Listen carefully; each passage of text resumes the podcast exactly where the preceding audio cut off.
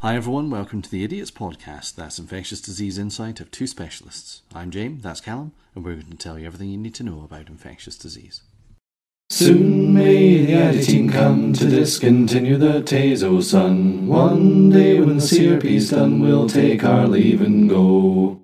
Callum, how are you doing?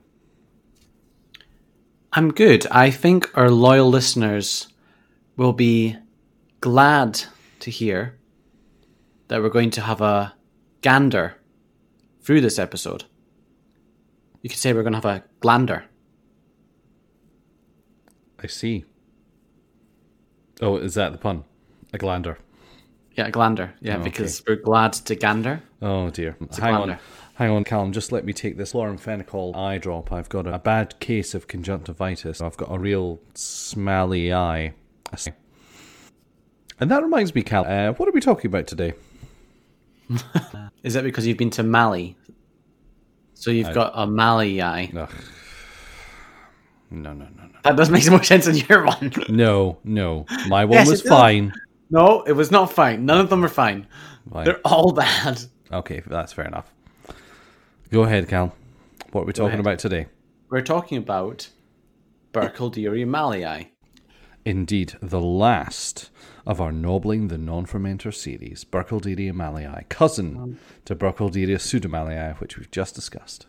It's sad. You know when you when you're reading a good book and you get to the last couple of pages and you realize the book's going to end. That's how I feel about nobbling the non-fermenters. Yeah, I, I feel slightly differently. I, I'm sort of sick of that book, and I wish that book would die. But you have to finish it, even though Yeah, you're not well, I- enjoying it. I have to finish it, but I don't like finishing it. It was like that time that I read Lord of the Rings. That's right, Callum. I said it. I'm just glad you read it, man. That's best. Too much poetry. And I didn't like Tom Bombadil. Okay. Yes, so glanders, uh, whose uh, the thankfully mostly historical infectious disease is caused by Burkholderia malii. This is the last Burkholderia, and indeed the last non-fermenter that we're going to talk about in uh, mini mini series. Callum, do you know anything about this? I take it you've never treated a case. Neither have I. Do you know anything about this? not until I read a little bit in preparation for this. I I think I'd heard of it as a historic. I'm quite into history, and I think I'd read about it in and like it comes up in certain old novels and stuff. But I Oh, does I, it I didn't. Yeah, I'm trying to think. Is it mentioned in Tolstoy or something? I can't remember. I feel like it's like a passing familiar in the sense of, oh yes, that is old timey disease. Yeah, yeah, a bit like consumption uh, with TB's old name. Uh, yeah, that that's interesting because up until the 20th century, this was an incredibly important disease to control because it is a disease primarily of horses and other sort of beasts of burden. And up until the invention of the telegraph and I, I suppose semaphore, if you wanted to communicate something or transport something, a guy on a horse was by far and away the fastest way to do it, and it's dominated ha- transport up until the invention of kind of motor vehicles. And so, hmm. having a disease that affected horses, if you had an outbreak, that was it was vitally important to control it, particularly in sort of military settings. So, I, th- I think, Callum, we're going to switch out the order here, but let, let's just start with the taxonomy, and then we'll go and talk about the history. Is that okay? But yeah, you're the the assistant deputy sub co-host. Yes, so that, indeed, that is my official title. Thank you very much for letting me take part in this project of yours, Callum. So, uh, unbeknownst to me, uh, when we recorded last episode, uh, Malii is part of the Pseudomalii complex, and I didn't know this. And so that is composed of, uh, well, Callum, it wouldn't be ennobling the Non-Fermenters mini-series if we didn't do a classic, we list all the members uh, of a complex one after the other. Are you up for this? It's the last Yeah. time we'll ever do it, Callum. Oh no. Well, we can do it for other groups, I guess. But Well, I suppose we could, but not for It won't be the same. It won't be the exactly. same. It won't. It will not be the same. I'll start. Thailandensis, Malii. Pseudomalii, and that's the complex. That's it, that's a simple. It's not a complex. Yeah, it's pretty simple. It's a simplex, really. But these organisms are all are all very closely related to each other, and in fact, um, phylogenetic analysis would suggest very strongly that Malii, which was identified by humans first, is an offshoot, a mutation of Pseudomallei, which is the parent species. Uh, just to make things a bit more confusing. I don't know what Thailandensis' relation is to these two. It's not a significant pathogen in humans, and in, in the But it last can episode, be found on moldy, and when you see an ID of Burkholderia thailandensis on moldy, you should think, is this Pseudomallei? oh well, look who was listening last week. Oh, fantastic stuff, Cam. I'm a loyal listener, James. Um, yeah, and, and the main difference in the the very quick identification difference between them would be Pseudomallei is oxidase positive, uh, Mallei is oxidase negative. and I don't know what Thailandensis is. Sorry, I didn't bother looking it up. Right, do you want to take us through the history of Pseudomallei?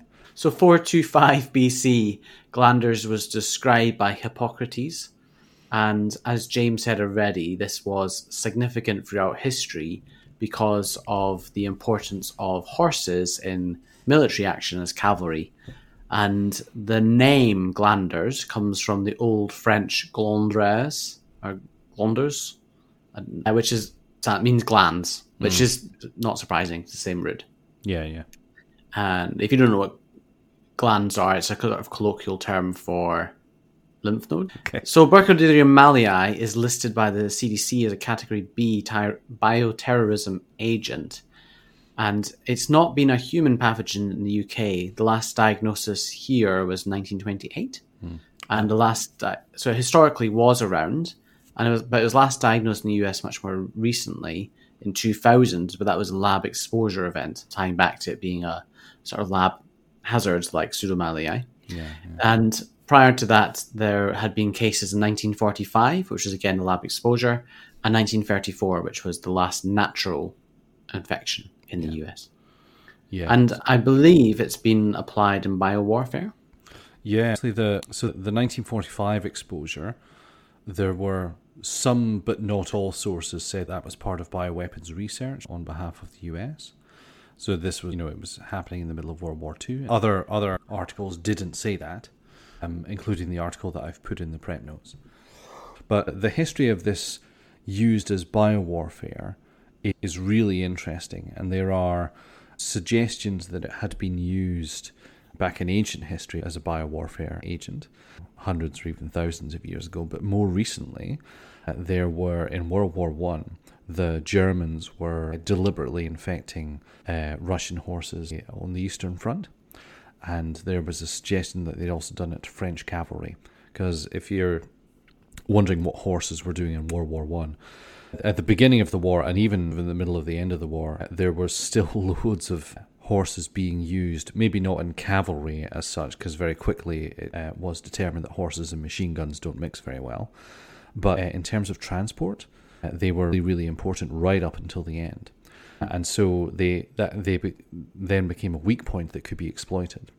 And there's a quote about a, a German suggested spy called Anton Dilger, and I've included a quote from the, Wikipedia article about Malia being used as bioterrorism. He was a German agent who was sent to the US in 1915 carrying cultures of B. malii and set up a lab at his home and then used Baltimore dog walker workers to infect horses with glanders well, because they were being shipped to the UK to then be used as part of the war effort. People suspected that he was a German agent, but he was never arrested. In fact, he uh, in 1918 fled uh, the country to avoid arrest. Unfortunately, Callum, he fled to Spain, where he caught flu and promptly died. Oh. And then in the early 80s, the USSR was accused of using B. malii uh, again, the Afghani uh, forces, the Mujahideen, because again, horses were a significant part of how they got about and waged a guerrilla war against the occupying forces. And why don't you take us through the epidemiology? Where do we find? Yeah, it used to be worldwide, as we mentioned there, but as horses became less important, the disease was eradicated, but is still present in Africa, Asia and the Middle East, and Central and South America. The tropics and places where horses might be still used for transport and where there are large populations of them, yeah. So, yeah, it's it's an interesting disease. Uh, coming on to where we find it uh, growing. So it's a disease predominantly of what's called solipeds. So those are the things that go on one toe, as opposed to cloven hooved animals like deer and things like that. Uh, so that would be horses, donkeys, and mules, which are half horse, half donkey.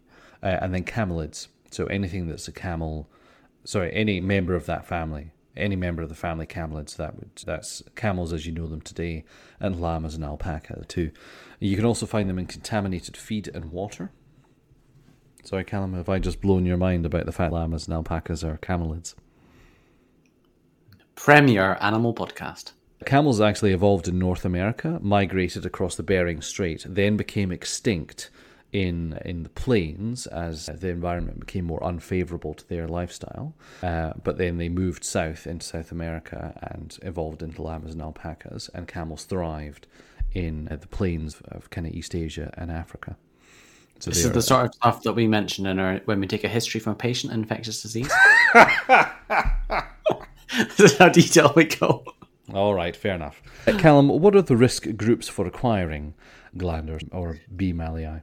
Yeah, as you'd expect, I bring this back to a human infectious disease episode. So the people that are uh, in close contact with horses and solipeds and camelids. So that's the vets, horse caretakers, so fair, farriers and stable hands, laboratorians, equine butchers, abattoir workers, and really the exposure is the most significant exposure animal is horses, and that's because the horses are more prone to chronic or latent infection, and donkeys have more acute infection. Yeah, that's an interesting fact actually about the how it hits the animals differently. Yeah, you always need um, to ask if it was a donkey or a horse they had contact with. and what about transmission, Cal? How do you Um, get? well, how does it transmit to humans? Yeah. Yeah, the, so the infected animals have fluid. I presume is that from lesions? It, it's from the respiratory tract, yeah. So they've got Oh. how I'll talk about how it affects animals in the clinical syndromes bit. Yeah, so infected respiratory fluid. Sometimes dust from infected bedding would be another route. So I guess globally, farmers are at risk of a lot of zoonoses, so infections associated with animals. Yeah. Um, so yeah, as we said, horses, but other solipeds, camels, and goats. Uh, you can also get inoculation through skin cuts, abrasions, or through mucosa. And human to human transmission is rare, but apparently possible. Yeah, very, very rare. Yeah, and Very the how it affects horses, say it's quite nasty. So it's a disease of the respiratory tract, really, and it can lead to ulceration of the respiratory tract. The glands go up big on the horse, uh, on the neck of the horse, which gives it its name. That's that's mostly how you identify it. But you can get these horrible pustules. And because horses can't breathe through their mouths, they only breathe through their nose. They don't have the kind of joined up GI and uh, respiratory tract that we have, Cal. The if the glandus becomes bad enough, the horse can start to suffocate. Um, really, really nasty, or it can be really nasty. So yeah. So what about the clinical syndromes in humans? So we're going to divide similar them- to pseudomallii. Eh? Like it's those- really similar, yeah. And them being they're very closely related allogenetically, so that that would make sense. But there, there are some differences really. The localized infection usually after inoculate will result in ulceration from the skin and localized lymph nodes. So it does affect the lymph nodes more than pseudomallii eh, it does. And if that is left unkept, then it can ulcerate and turn into an abscess that, that separates. If the mucous membrane is affected, so if it gets into your eye, you just get mucoid hyperproduction from uh, from the site. So if that's the eye, you'll get lacrimation and light sensitivity. And if, if left untreated, then one to four weeks afterwards, you can get disseminated uh, disease that we'll talk about shortly. The most common presentation is acute glanders, and that has a 1 to 14 day incubation period on average. Um, And it will start with ulceration of the upper respiratory tract, and then nodules will develop in the lung. And if left untreated, that will lead to pneumonia, abscesses, and local empyema. And the symptoms are, as you would expect, cough, fever, muscle aches are prominent feature, chest pain, headache, light sensitivity, upper respiratory tract discharge. And then it's, it's really interesting because that 1945 outbreak with the lab workers, the inoculation events were all inhalation uh, because of substandard lab practices that you wouldn't get away with these days. And because of that, they were really tightly monitored. And when the symptoms came on, they were documented extensively. And so we've got really good timelines for this. And the reason I mentioned this is that in acute glanders, the patients can then transiently feel better at about the seven to ten day mark, and then they'll get a second wave of symptoms where they'll feel worse. And mm-hmm. if they aren't treated at that point, it will lead to dot dot dot disseminated infection or septicemic glanders. And that's when it spreads to the blood. That can happen at the time of acute glanders, so you can get pneumonia with bloodstream infection, or it can happen anything up to two weeks afterwards. And it can also be secondary to skin disease. That's got a longer sort of timeline of one to four weeks. And if left untreated, they'll die within seven to ten days. Uh, and then lastly, uh, to say is that there are some people that have chronic glanders. Uh, that's been described. The incubation period is on average about 12 weeks. And that is usually skin and soft tissue. So they'll get abscesses in the skin of the arms and legs, but also in the musculature. So it's sens. And it can disseminate to lung, spleen, and liver. So similar to melioid. And also similar to melioid, it can be very chronic. So there have been cases that have been lasted sort of 25 years. So the patient is not dead, but they still have this chronic disease. And after chronic infection, some people will end up being carriers of B. malii. I don't know exactly where they will be carrying it, but yeah. So if you've got these conditions, what are your chances of, of dying of it? So this is a bit difficult. The information is a little bit difficult to parse out, Cal, because the disease is not as well described as melioid, frankly. But based on current and historical data, the overall case fatality rate is about 40%. For localized disease, it's 20. If you've got pneumonia and you don't treat it, it's about 90%, and usually within 10 to 30 days of onset of symptoms, and with treatment, it's 40. And for disseminated disease, untreated, it's more than 95%, and with treatment, it's about 50 as well. And all that averages out to a CFR of about 40%. So, Callum, take us through the microbiology of this. How do you diagnose it usually? So, starting with the basics, as with all the non fermenters, it's a gram negative bacillus. And usually on the gram, it's straight or it's got a slight curve. It's non motile, and that's in opposition to pseudomallii, which is motile. So that's a good differentiator. And as Jane mentioned earlier on, it's oxidase negative. You usually culture it from blood sample, sputum, urine, or skin samples, like skin biopsies, I guess. Mm, yeah, yeah, yeah, yeah. And then the agar, so there's no commercially available agar, as we talked about pseudomallii was similar, but it should grow on your standard Columbia blood or blood agar or your chocolate agar at 35 to 37 degrees, as with most things. And uh, it may or may not grow on something like MacConkey agar, so a selective agar. And then when you do grow it, the colonies look smooth, grey, translucent. And microscopy, so usually they're in uh, single organisms, or they can be end to end pair, or it can be palisading bundles, like a palisade wall. And they can exhibit bipolar staining. Mm-hmm. And then to ID, so usually that's on a MALDI-TOF.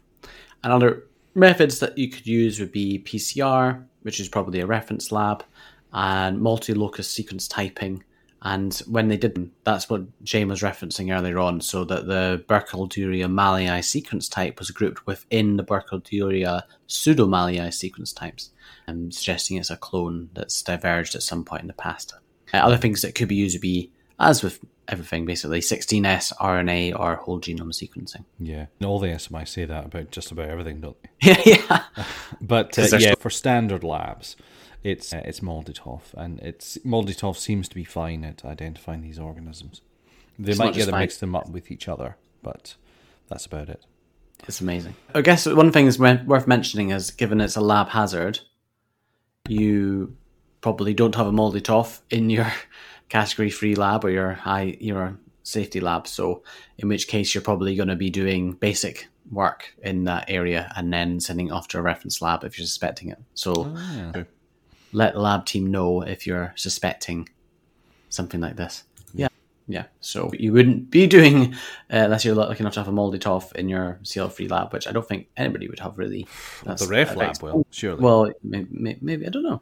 I don't know. Okay, fair enough. So, in terms of treatment, it's interesting because the uh, I've included a review article that I've got. It's from 2013 or 2014, something like that. Glanders: An Overview of Infection in Humans. Uh, I I also use the CDC's webpage on glandar, which has an advice for health professionals section. Really, the treatment of it is the same as for Burkholderia pseudomallei, um, and because that's the pathogen that's been re- researched a bit more.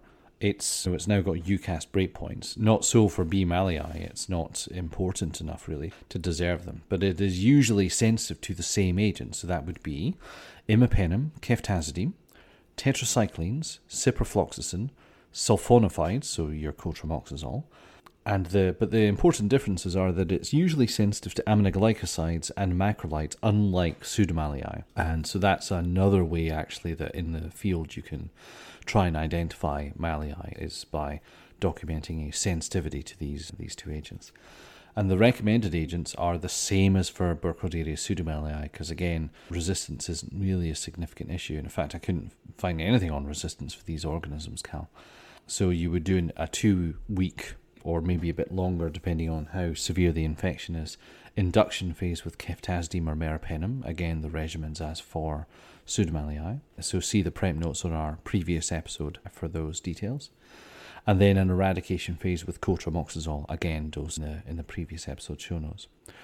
The, there are a couple of other suggested regimens in that article. So you can use doxycycline 2.5 milligrams per kilogram for a maximum of 100 milligrams twice daily.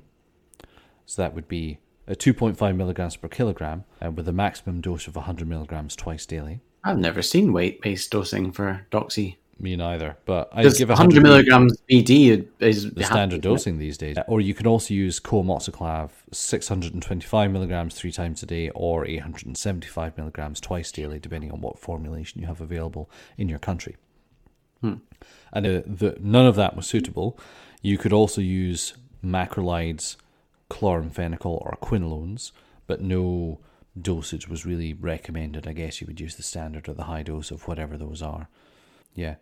And that, Callum, is the end of the Nobbling the Non-Fermenters mini-series. Ferment- non-fermenters nobbled. Yeah. Except for the ones that we've not mentioned that we'll discuss in the future. Yes.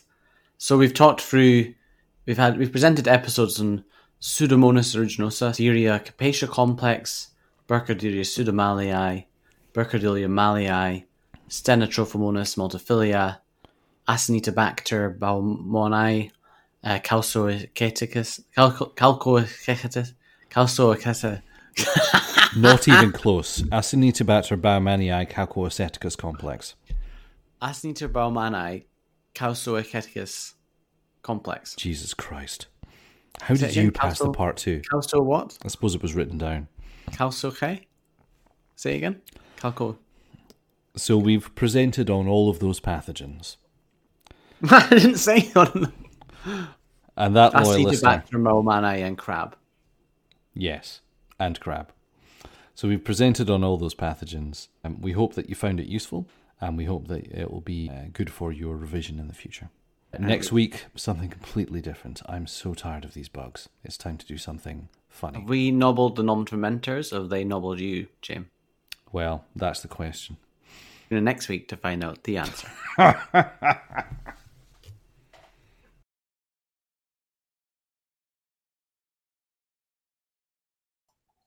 Thank you for listening to the Idiots Podcast, the UK's premier infectious disease podcast. We are supported by the British Infection Association, but they do not have creative control over the episode content, so please don't blame them if we get something wrong. Questions, comments, suggestions? Why don't you send them in to idiotspodcasting at gmail.com? Have a five star review in your pocket? Calm and I would love to have it. Please drop it in your podcast player of choice. We tweet at idiots underscore pod. And if you want to donate to support the show, there's a link to do so in the description. But until next time, I'm James. I'm Callum. See you then. Now that the episode's done, we hope you learned and had lots of fun. So go forth and treat people with some of what you now know.